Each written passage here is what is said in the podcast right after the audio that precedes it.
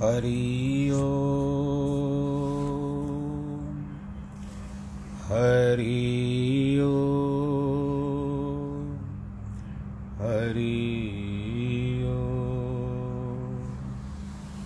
गुरुर्ब्रह्म गुरुर्विष्णु गुरुर्देवो महेश्वर गुरुर्साक्षात् परब्रह्म तस्मै श्रीगुरवे नमः।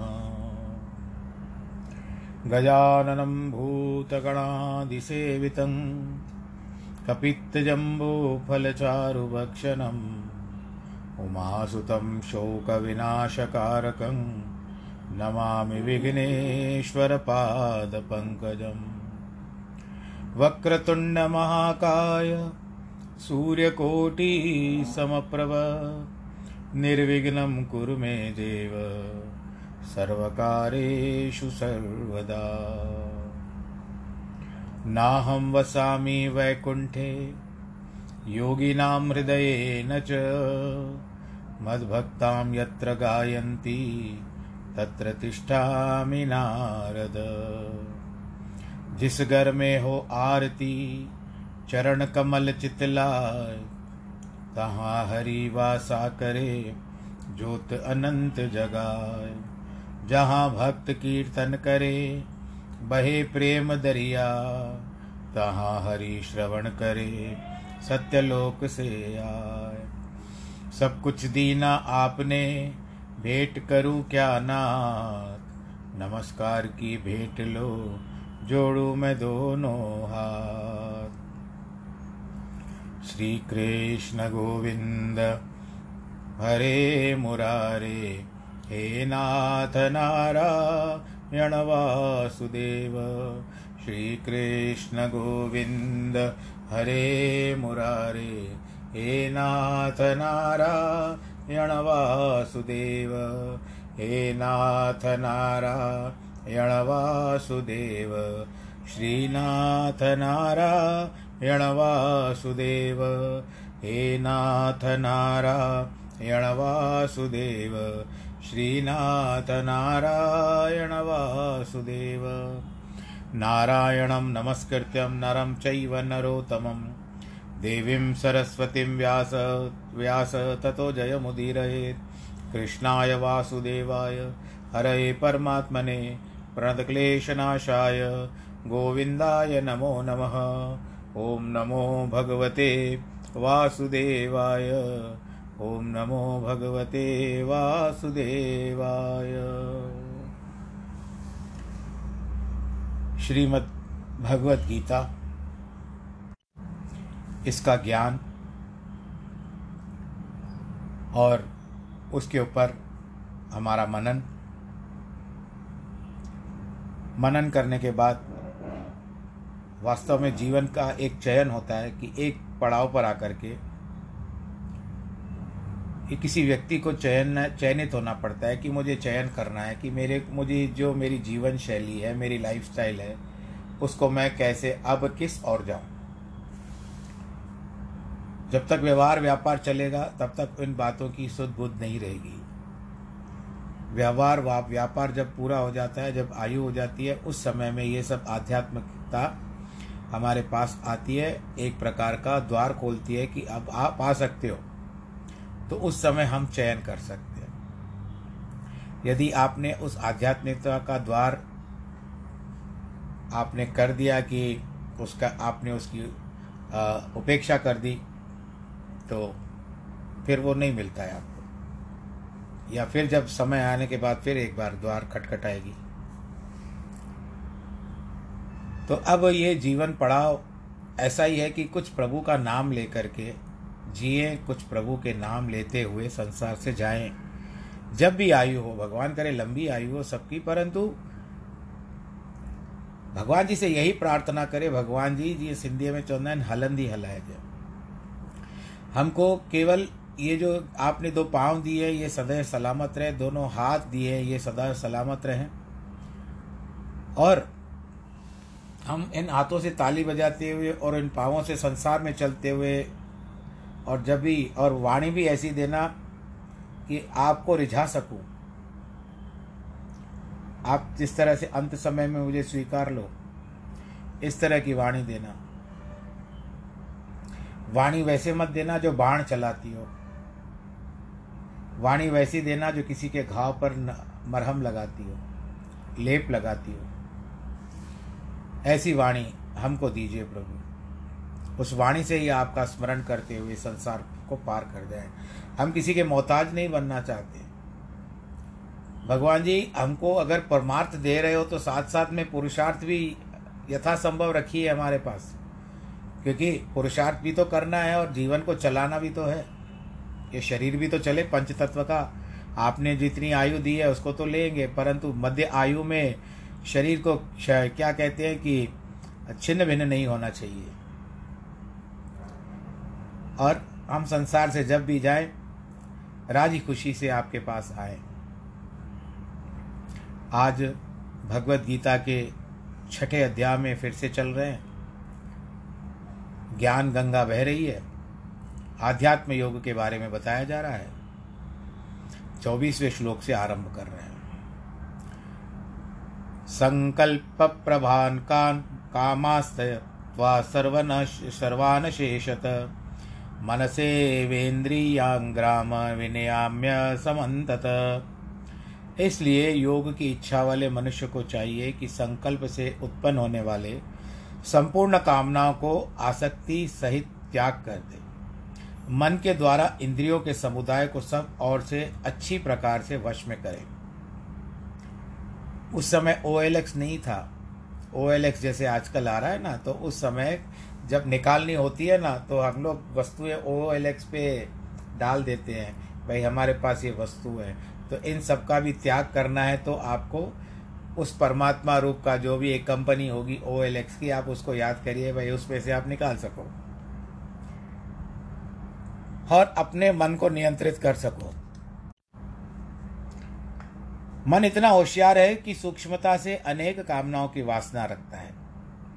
किंतु भगवान इस श्लोक में कहते हैं कि उन इच्छाओं की वासनाओं को पूरी तरह से हटाना है। सभी इच्छाएँ संकल्पों से उत्पन्न होती है।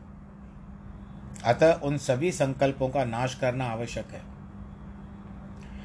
उसके बाद कामनाएँ उत्पन्न ही नहीं होगी और जो हो वो समाप्त हो जाएगी। भगवान इस बात पर ज़ोर देते हैं कि सभी इंद्रियों की ओर से नियंत्रण करना भी आवश्यक है। यदि एक भी इंद्रिय वश में नहीं हो रही है तो मन को अपनी ओर खींचकर फिर से आपको विषय भोगों में गिरा देगी। मन के संकल्प की जड़ को काट देना है। मन को इतना संयम में रखना है कि कोई संकल्प उठे ही नहीं। जो दिया है प्रभु ने अच्छा दिया है मेरा दिन गुजर रहा है, मेरा गुजर बसर अच्छा हो रहा है। मन के संकल्प युक्ति संगत है, अथवा अधार्मिक है यह प्रत्येक मनुष्य का विवेक उसे बताता है। किंतु हम उस विवेक की आवाज़ सुनकर धर्मानुकूल चलते हैं या नहीं, ये हमारे वश में है। दुर्योधन जैसे अत्याचारी ने भी कहा था कि धर्म को जानते हुए भी मैं उस पर नहीं चल सकता। अधर्म को जानते हुए भी उसके किए बिना नहीं रह सकता। ऐसे महाकठोर राज्य के नशे में अंधे हुए मनुष्य भी इस प्रकार के बात को स्वीकार करते हैं कि हमें धर्म अधर्म की जानकारी है। प्रत्येक नर अथवा नारी को थोड़ा सत असत का ज्ञान अवश्य है। केवल मन को संयम में रखकर विवेक की आवाज़ का ध्यान देना ही उचित है। यह सब इस मनुष्य जन्म में ही कर सकते हैं। दूसरे सब प्राणी प्रकृति के अधीन है। बिल्ली कभी चूहे पर दया नहीं करती। भगवान ने मनुष्य को प्रकृति का मालिक बनाया है और यह धर्म, अधर्म का विचार भी उनको बताया है। मनुष्य विचार कर सकता है कि मेरे जीवन में अच्छा क्या अच्छा है या क्या बुरा है। जैसे मालिक नौकर से अपनी इच्छानुसार काम ले सकता है, उसी प्रकार हम जो चाहें प्रकृति से करा सकते हैं। अगर हम उसे नियंत्रण में नहीं रखेंगे तो प्रकृति और स्वभाव हमें गिराने का प्रयत्न करेंगे। मन सदैव बुरी और जाने का प्रयत्न करता है। पूर्ण गुरु की शरण में जाकर मन को इतना ऊँचा उठाए और अपना स्वभाव इतना सुंदर बनाए, उनका प्रभाव दूसरों पर भी पड़े। इतनी भजन की शक्ति हो कि बोले, बिना दूसरों पर प्रभाव पड़े, यदि उचित संकल्प हो तो उसको हृदय में गम्य करे, नहीं तो बाहर फेंक दे। साधु ऐसा चाहिए, जैसे सूप स्वभाव सार सार को गही रहे, थोथा दे उड़ा ये दोहे आते साधु, या एक एक मनुष्य को भी समझ लीजिए, या साधु को भी समझ लीजिए। ऐसा चाहिए जैसे सूप स्वभाव सूप किसको कहते हैं? जिससे अनाज होता है।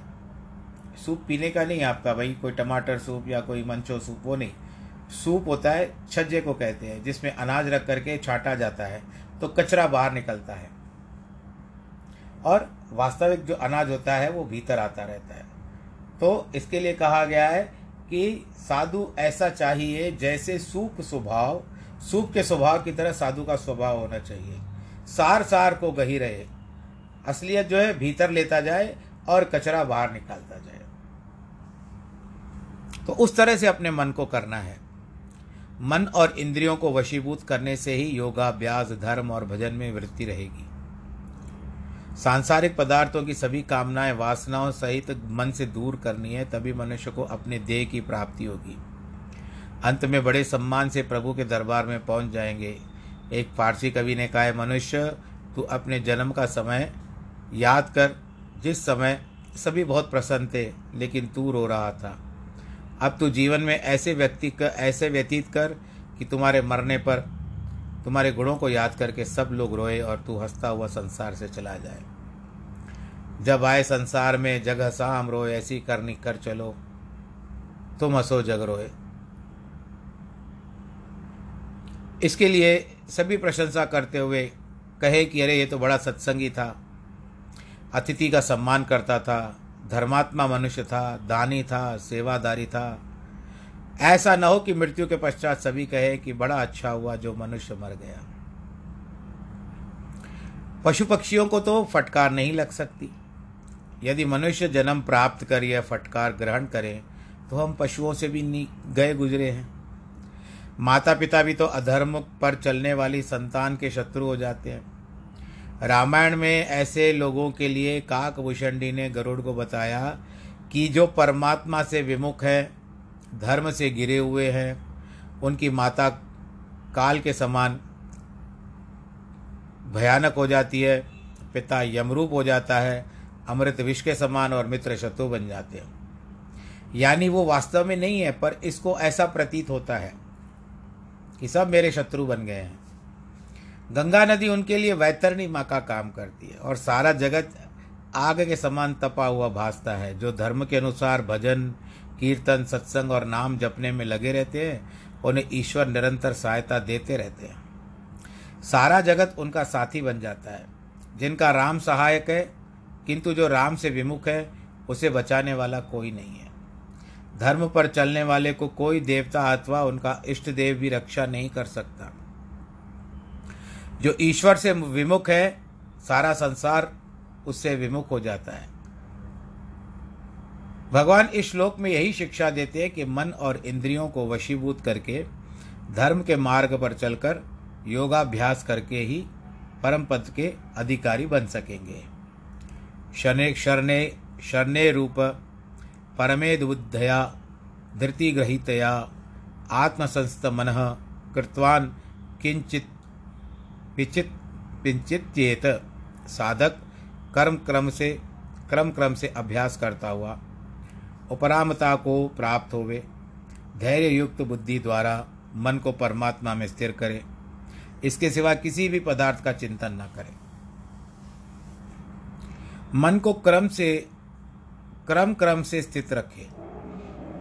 प्रतिदिन आगे कदम बढ़ाते जाए जैसे ऊपर पहुँचने के लिए एक एक सीढ़ी चढ़नी जाती है, अंतकरण में अनेकों जन्मों से पड़े हुए विकारों को दूर करना है। अतः शीघ्रता करने से विघ्न बाधाएँ आती है।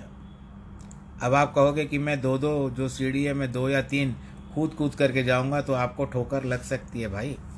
आपका पैर फिसल कर सकता है, आप नीचे गिर सकते हो। इसके लिए जितना हो सके सीढ़ी सीढ़ी चढ़ो।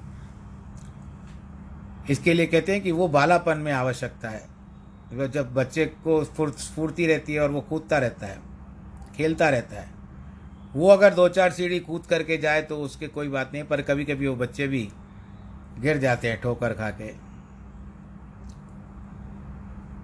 मानसिक तपस्या से मन को धीरे धीरे प्यार से वशीभूत करना है। संसार से विरक्त होकर मन को योग में लगाना है। गृहस्थी में रहकर भी मानसिक तपस्या कर सकते हैं। ऋषियों और मुनियों ने भी इस प्रकार बड़ी बड़ी साधनाएँ की है। शांति से विद्याभ्यास किया है। शिष्यों और यजमानों को विद्या दी है। अपने ध्यान में मग्न रहो। जनक जैसे राज ऋषियों ने सांसारिक बल की प्राप्ति की है। राज्य भी किया है। योग सा, योग साधनाएँ भी की है। योग करने से व्यवहार और परमार्थ दोनों सिद्ध हो जाते हैं। व्यवहार जो हम लोग चल रहे हैं अभी वर्तमान में जो कुछ शास्त्रों में पढ़ा जाए या सत्संग में श्रवण किया जाए, उसको ठीक समझना आवश्यक है। तदुपरांत उसी में मन लग जाएगा। अब मैं आपको बता रहा हूँ कि जब भी मैं कथा करता रहता हूँ, कोई भी, कहीं भी, किसी भी प्रकार की कथा हो तो मैं भागवत को बीच में अवश्य लेकर आता हूँ। क्योंकि मेरी रुचि सारी भाग, श्रीमद भागवत पुराण में है। बचपन से लेकर के पढ़ा है उसको। इसका कारण क्या है कि मेरे पिताश्री मुझे कॉलेज के समय में ही भेजते थे कि जाओ पढ़ पढ़ करके आओ। आज तो जन प्रतिदिन विधियों के मध्य में बैठ करके हज़ार लोग आ जाते हैं, दो हज़ार लोगों के बीच में मैं कथा कर लेता हूँ। तो ये क्यों हुआ? मैंने अनुकूलता से पढ़ा, उसका मनन किया, उनको स्मरण किया, याद किया कि फलाने स्थान पर क्या है, किस तरह से है, और बीच बीच में आप देखिए कि कभी न कभी मैं भागवत का कोई ना कोई दृष्टांत आपको बीच में ला करके सुनाई देता हूँ। तो यही है कि मन लग जाता है। सुखमणि साहब में लिखा हुआ है कि प्रभु के सिमरण गर्भ न बसे, प्रभु के सिमरण दुख जम न से। प्रभु का यदि आप सिमरन करते रहोगे तो आपको गर्भावस्था पुनः नहीं मिलेगी, यानी आप मुक्त हो सकते हो। और प्रभु के सिमरन दुख जम न से, प्रभु के सिमरन करने से जो यमराज जी के जो दुख है, उसका वो भी नष्ट हो जाते हैं। प्रश्न उठता है कि सिमरन कौन सा है, कैसे होता है? यह जानना चाहिए, केवल गुरु की वाणी पढ़े, किंतु उसके अर्थ को न समझे तो उस पर चले तो क्या लाभ होगा? हमें मन को धीरे धीरे वशुभूत करके बुद्धि से धर्म के मार्ग पर ले जाकर, सांसारिक पदार्थों से उसको विरक्त करना चाहिए। क्योंकि वे सभी पदार्थ नाशवान और दुख प्रदायक है। अतः एक आत्मा ही मन को स्थिर करना है। चिंताएँ करना व्यर्थ है, क्योंकि प्रारब्ध के अनुसार जो पदार्थ मिलने होंगे, वो तो अवश्य ही मिलेंगे। चिंता करने से ज़्यादा नहीं मिलेंगे। इसलिए भगवान इस श्लोक में चिंता को त्याग कर वैराग्य वृत्ति धारण करने की शिक्षा देते हैं। यह सब मनुष्य जन्म में ही हो सकेगा। किसी जन्म से संभव नहीं है। देवताओं की योनियों में भी संभव नहीं है। वो तो चाहते हैं कि हम धरती पर जाएँ, धरती पर जन्म ले और हम लोग अपने आप को मुक्त करें, क्योंकि उनकी आयु हमसे चौगनी है। जिस तरह से उत्तरायण और दक्षिणायन, हमारे लिए छः महीने होते हैं, उत्तरायण छः महीने होता है, दक्षिणायन, ये तो विदित है, आपको पता होगा। परंतु इन उत्तरायण में देवताओं का इन एक दिन होता है छः महीने का एक दिन देवताओं का होता है और छः महीने देवताओं की एक रात होती है। कितनी बड़ी आयु हो जाएगी उनकी अब बताइए। वो चाहते हैं कि हम पृथ्वी लोक में जाए, अल्पायु भी भले हमको मिले, हम लोग अच्छे कर्म करके मुक्ति को प्राप्त करें। देवताओं की योनि में भी उनको आनंद नहीं आता है। और हम यहाँ पर कहते हैं कि हमको देवता की योनि प्राप्त हो, हमको स्वर्ग प्राप्त हो पर स्वर्ग के देवता चाहते हैं कि हमको पृथ्वी लोक प्राप्त हो। और हम पृथ्वी लोक पर बैठे हुए स्वर्ग की कामना करते हैं। नहीं करते होंगे सभी लोग, ऐसी कोई बात नहीं है। और भी आगे बढ़ना चाहते होंगे। यतो यतो निश्चरति मनश्च तरलमस्थिरम ततस्तो नियमेयत्ता दात्म ये वशम न येत जिसका मन वश में नहीं हुआ है उसको चाहिए कि वह स्थिर न रहने वाले, मन जिस जिस कारण से सांसारिक पदार्थों में विचरता है, उस, उससे रोककर बारंबार अपनी आत्माओं को निरुद्ध करे। इस श्लोक में भगवान मन को वशीभूत करने के ढंग का वर्णन करते हैं। जैसे कोई बैल वश में ना आकर भागता रहता है और बार बार उसको पकड़ करके उसको स्थान पर लाया जाता है इसी प्रकार मन जब आत्मा को छोड़कर विषयों के पीछे भागे, तब उसे वहाँ से हटाकर फिर आत्मा की ओर ले आओ। जैसे यदि बैल को अच्छा खाना, घास घुड़ आदि देते रहेंगे तो अपने स्थान को छोड़कर बाहर नहीं भटकेगा। उसी प्रकार यदि मन को आत्मिक आनंद का स्वाद आ जाएगा तो हमारे भीतर ही बैठ जाएगा, और वो कदापि विषयों की ओर नहीं भागेगा। धीरे धीरे अंतर्मुखी हो जाएगा। यह सब विवेक है और वैराग्य से होगा, जो संतों के संग से प्राप्त होता है। संसार में अनेक दोष हैं, लेकिन साधारणतः तीन प्रकार के दोष माने गए हैं। पहला है चित्त दोष, अर्थात चित्त की चंचलता। दूसरा है वाणी का दोष, अर्थात अशुद्ध अशुद्ध वाणी बोलना। सत असत का पूरा विचार नहीं करना। तीसरा है शारीरिक दोष, अर्थात शरीर की बीमारियाँ जिसके सभी प्रकार से दोष आ जाते हैं। उनको दूर करने के लिए शास्त्रों की रचना की गई है। चित्त की चंचलता दूर करने के लिए योग शास्त्र है। महर्षि पतंजलि का लिखा हुआ है, जिस योग का वर्णन भगवान ने इस अध्याय में किया है। वाणी का दोष दूर करने के लिए व्याकरण है। व्याकरण का अर्थ होता है ग्रामर। कहाँ पर बोलना है किस तरह से बोलना है।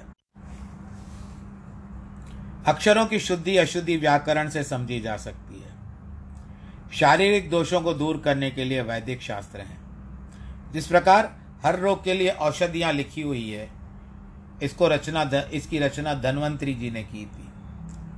समुद्र मंथन के समय में जब देवता और दैत्य आपस में समुद्र मंथन कर रहे थे तो चौदवा रत्न जो निकला, वो अमृत का निकला।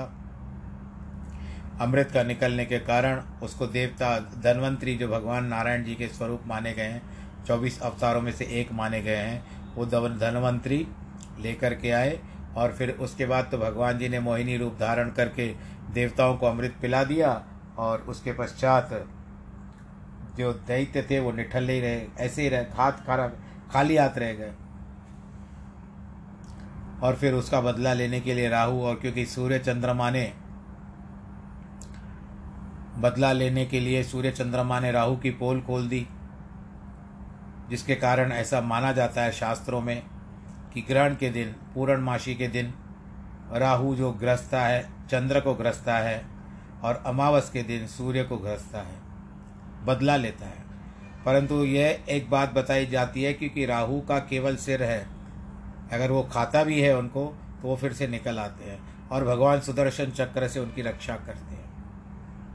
और दूसरी बात यह भी मान बताई जाती है कि आज ही यह प्रसंग आ गया है, क्योंकि आज भारत को छोड़ करके बाकी जिन स्थानों पर ग्रहण है, वो तो ग्रहण इसके लिए माना जाता है कि राहु ग्रहण करता है सूर्य चंद्र को खा जाता है थोड़ी देर के लिए। परंतु विज्ञान इसको नहीं मानता। विज्ञान कहता है कि सूर्य और चंद्र के मध्य में पृथ्वी की छाया आती है तब ग्रहण होता है। खैर, पसंद अपनी अपनी, ख्याल अपना अपना। हम जो शास्त्रों के प्रति विश्वास रखते हैं, हमको शास्त्रों के अनुसार ही चलना चाहिए।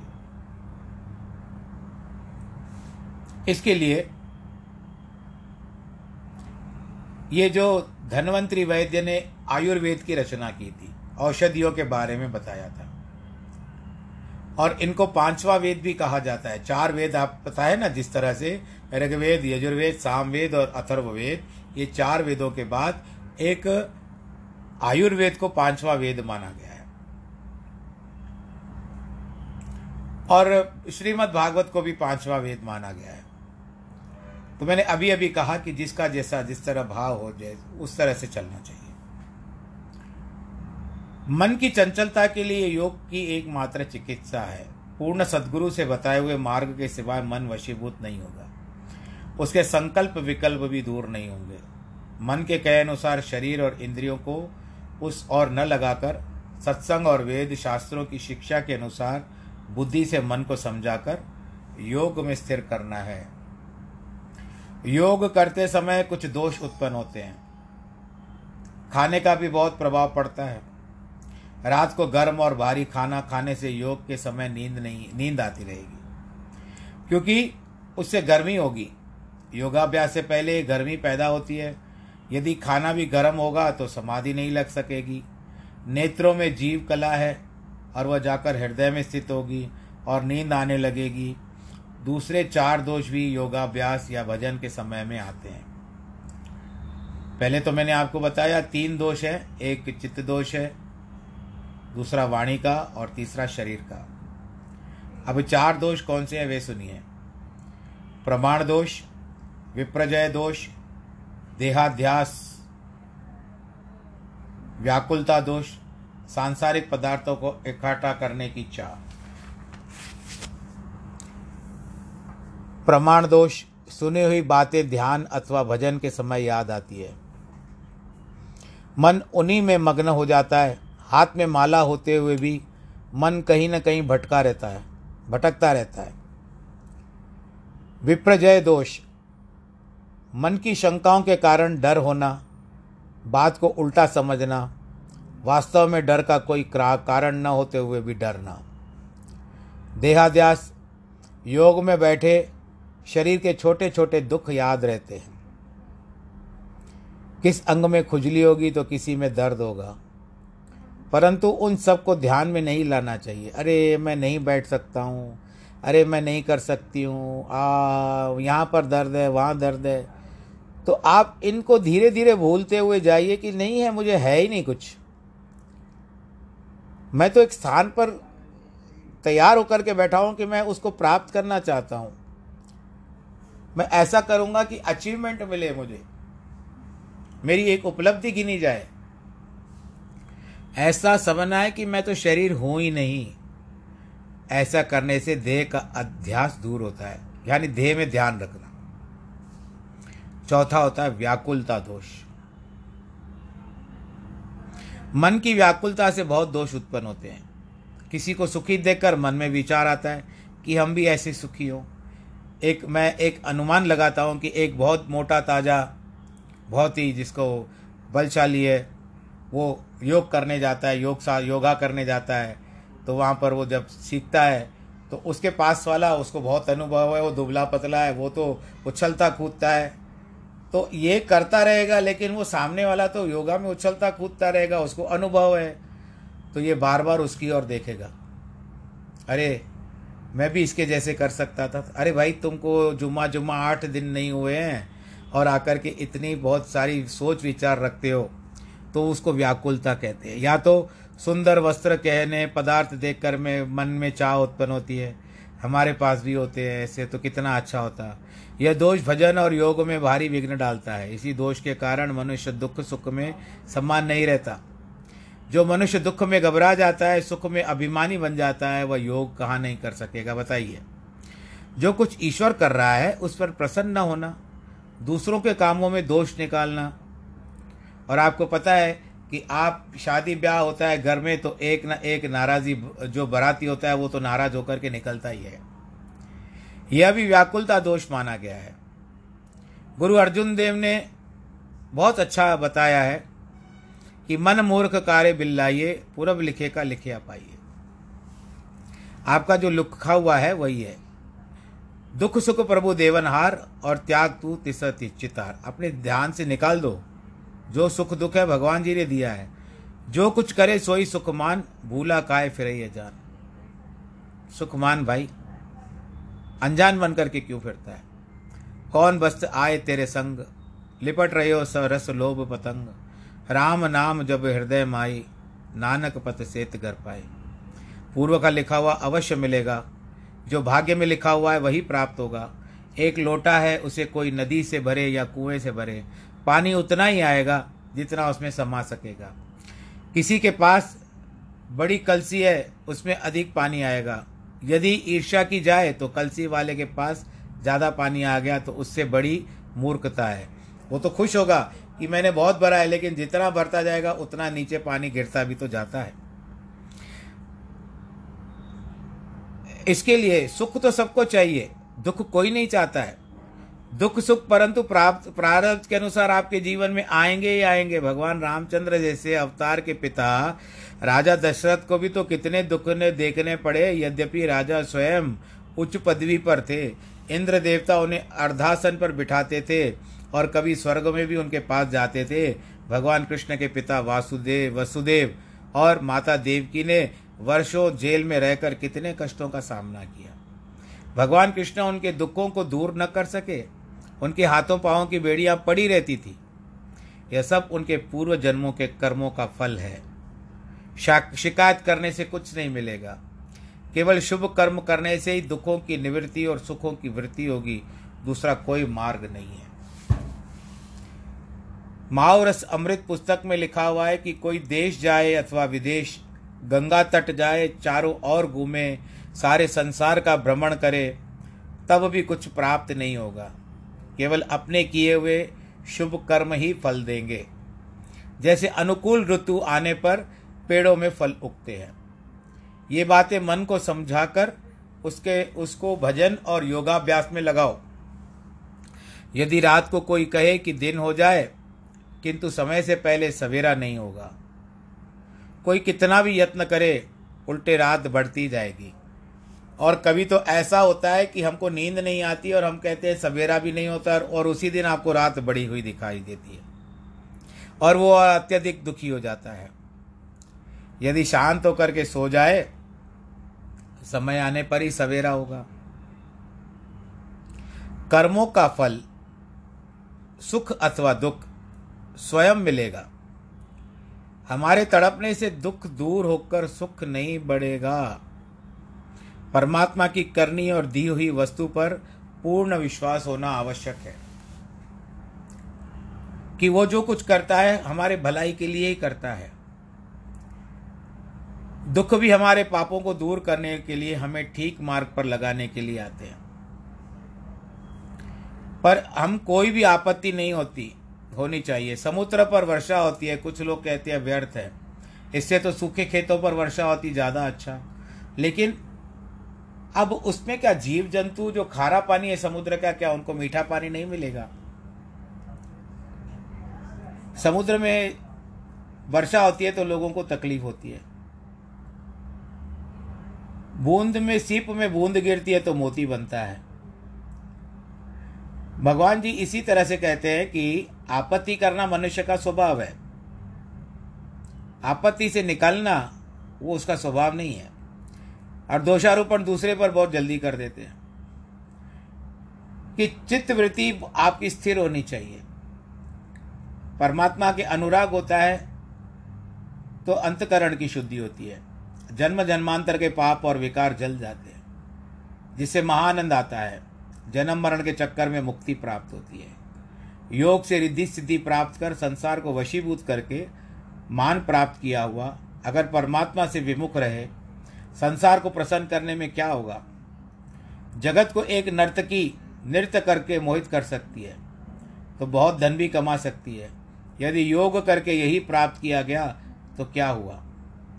इस श्लोक में, आने जाने वाले श्लोक में भगवान योग के सच्चे फल का वर्णन करते हैं। योग करते समय मन को शांत करना है। विषय तृष्णा नहीं सताती। पाप नष्ट हो जाते हैं, अज्ञान दूर हो जाता है, आत्म आनंद की प्राप्ति होती है। भगवान यहाँ जिस आनंद का वर्णन करते हैं वह है आत्मा आनंद की बात। दुनिया के सुख दुख तो योग करने वालों को ही मिलते हैं, केवल सांसारिक लोगों के समान उन पर प्रभाव नहीं डालते। छांद्योग्य उपनिषद में संकादिकों ने बताया है कि ब्रह्म ही सुख रूप है।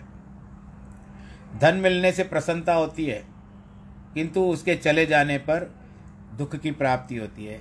इच्छा बढ़ती जाती है कि और अधिक मिले। अन्यथा जो मिला था, वह पर्याप्त नहीं था। और ज़्यादा मिला था, अतः पूर्णता नहीं होता। योग से आशाएँ, कामनाएँ नष्ट हो जाती है, क्योंकि रजोग और तमोगुण दूर हो जाते हैं। केवल सतोगुण की प्रधानता होनी चाहिए। जब भी आप भाव रखो तो सतोगुण को मज़बूत करके बिठाओ। सतोगुण के समय में आध्यात्मिकता में मन लगता है, भजन कीर्तन में मन लगता है, योग साधना में मन लगता है। पर आप इनमें रजोगुण यानी दुनियादारी देखने के लिए या वहाँ देखने के लिए, सब कुछ करने के लिए आप रजोगुण लेकर के आते हो तो फिर आपको वहाँ पर डिस्टर्ब करेगा। तमोगुण किसी को, अरे, ये आया है। इसके साथ तो मेरा बहुत पुराना हिसाब किताब है। यहाँ से उठूँ तो मैं इसका प्रश्न करूँगा इससे। और क्रोध आता रहता है बार बार उसको देखता है। एक दृष्टांत याद आ रहा है कि कभी कभी जो भी होता है हम लोगों के साथ अच्छा ही होता है। प्रभु किसी के साथ बुरा नहीं करते, बुरा करते हैं हमारे प्रारब्ध, वर्तमान और संचित कर्म। क्रियमाण। परंतु परमात्मा सबके साथ अच्छा करते हैं। बहुत पुरानी कहावत है कि एक समय एक राजा मंत्री के साथ जा रहे थे जंगल में और ऐसे मंत्री को कुछ दिखाते हुए जा रहे थे। कि बन देखो कितना सुंदर है या इसमें फल लगे हुए हैं, जो भी बताते जाते थे। दूर से किसी एक पक्षी ने देखा और वो ललायत हो गया और राजा की ओर आया। राजा की उंगली ऊपर उठी हुई थी तो राजा को काट दिया पक्षी ने। उसमें से रक्त बहने लगा। रक्त बहते हुए मंत्री को बताते हैं, हे मंत्री, देखो, मुझे पक्षी ने काटा है, अब वो यहाँ से बहुत जो लहू बह रहा है। मंत्री, थोड़ा धार्मिक प्रवृत्ति का था, उसने कहा, राजन, जो भी होता है, अच्छे के लिए होता है। राजा को क्रोध आ गया। अरे, ये रुक करके कोई मुझ पर जड़ी बूटी लगाता और मुझे कहता कि महाराज जी अच्छा हो जाएगा। उल्टा कहता है कि अब उसके भी मुँह से वाणी निकल गई। जो होता है अच्छा होता है। कहते अच्छा? अभी तुम ऐसे मुझसे कह रहे हो? पास में एक कुआँ दिखाई दिया जो सूखा हुआ था। ज़ोर से मंत्री को धक्का दे दिया। राजा ने क्रोध में मंत्री बेचारा जाकर के कुएँ में गिर गया। पर कहते हैं ना कि जाको राखे साइया मार सके न कोई, बाल न बाका कर सके, जो जग बैरी हुए। मंत्री गिरा तो सही, कुएँ में, पर वो कुआँ जो था, वो सूखा हुआ था और उसमें बहुत सारी रेती, मिट्टी और पत्ते पत्ते भरे हुए थे, जिसके कारण ये ऐसे लगा कि जैसे किसी डनलप के बिस्तर पर गिराया जाकर अब प्रतीक्षा करने लगा, कोई निकले यहाँ से तो मैं बच जाऊँ, किसी को आवाज़ करूँ। पर राजा बहुत आगे चला गया। क्रोध की सीमा नहीं थी। अचानक राजा को कुछ डाकुओं ने पकड़ लिया रास्ते में। राजा निशस्त्र था, अभी धनुष बाण भी नहीं चला सकता था क्योंकि उंगली में उसको पक्षी ने काटा था। घाव था। तो डाकू बलवान हो गए, राजा को घेर करके पकड़ लिया और आकर के अपने डाकू के सामने जो सरदार था, उसके समक्ष प्रस्तुत किया कि आज हमको काली माता को बलिदान देना है, मनुष्य का हम लेकर आए हैं। वो जो सरदार था बड़ा प्रसन्न हुआ, पंडित को बुलाया गया कि आओ पंडित जी, अभी मंत्रोच्चार करो और हम मनुष्य की बलि देते हैं। राजा कहता, कहाँ फंस गया भाई मैं आकर के? तब अचानक क्या हुआ, जब वो महान पर जो मुख्य पंडित आया, बलिदानी की तैयारी हो गई, सब कुछ होने के पश्चात क्या देखता है पंडित कि इसके उंगली से लहू बह रहा है। कहते रहा सरदार को कहता है, सरदार रुक जाओ। इसकी, इस महा, इस मनुष्य की बलि नहीं होती, क्योंकि ये खंडित है, और पूर्ण बलि चाहिए। इसके लिए हम इस मनुष्य की बलिदान नहीं देंगे। राजा को छोड़ दिया गया। अब राजा को मंत्री की बात याद आ रही थी, कि उस बेचारे मंत्री ने सच तो कहा था, कि जो भी होता है, अच्छे के लिए होता है। परंतु उसकी बात न मान करके उसको बेचारे को मैंने कुएँ में धक्का दे दिया। अब पता भी नहीं कि वो जीवित है या मर गया। वापस आया और कुएँ में झाँक करके देखा। मंत्री भी बेचारा देख रहा था कि कोई यहाँ से गुजरे तो मैं उसको आवाज़ लगाऊँ। आखिर राजा ने उनको सहारा दिया और सहारा दे करके बाहर निकाला। सारी बात बताई और कहता है, तुमने सही किया कि मुझे धक्का दे दिया। इसमें भी अच्छे, अच्छी बात है कि आपने जो कहा था कि सब में अच्छाई के लिए होता है। तो मंत्री ने कहा, महाराज जी, मैंने उचित कहा था और ये भी अच्छा हुआ कि आपने पहले ही मुझे कुएँ में धक्का दे दिया। क्योंकि मुझे तो किसी पक्षी ने नहीं काटा था। आपकी बलिदान नहीं होती तो मुझे बलि चढ़ा देते थे। क्योंकि डाकू बहुत सारे थे और हम दो क्या कर सकते थे? तो जो भी होता है, अच्छे के लिए होता है। गीता के सार में होता है कि जो हुआ अच्छा हुआ, बाकी जो होगा, वो भी अच्छा होगा। बस यही, ऐसी के साथ आज के प्रसंग को हम यहीं पर रोकते हैं। जिनको आज वैवाहिक वर्षगांठ और जन्मदिन है। उनको बहुत ढेर सारी बधाइयाँ। आज चंद्र ग्रहण भारतवर्ष में नहीं है। आप दूसरों को भी बता दीजिएगा। टीवी पर ध्यान नहीं दीजिएगा। अपने हिसाब से चलिएगा। सब भगवान सबकी रक्षा करेगा। और बस जो भी है, भगवान जी से प्रार्थना करिए कि सब कुछ अच्छा हो जाए। सर्वे भवंतु सुखिन, सर्वे संतु निरामया, सर्वे भद्राणी पश्यंतु माँ कश्चित दुख भाग भवेत। नमो नारायण। नमो नारायण नमो नारायण।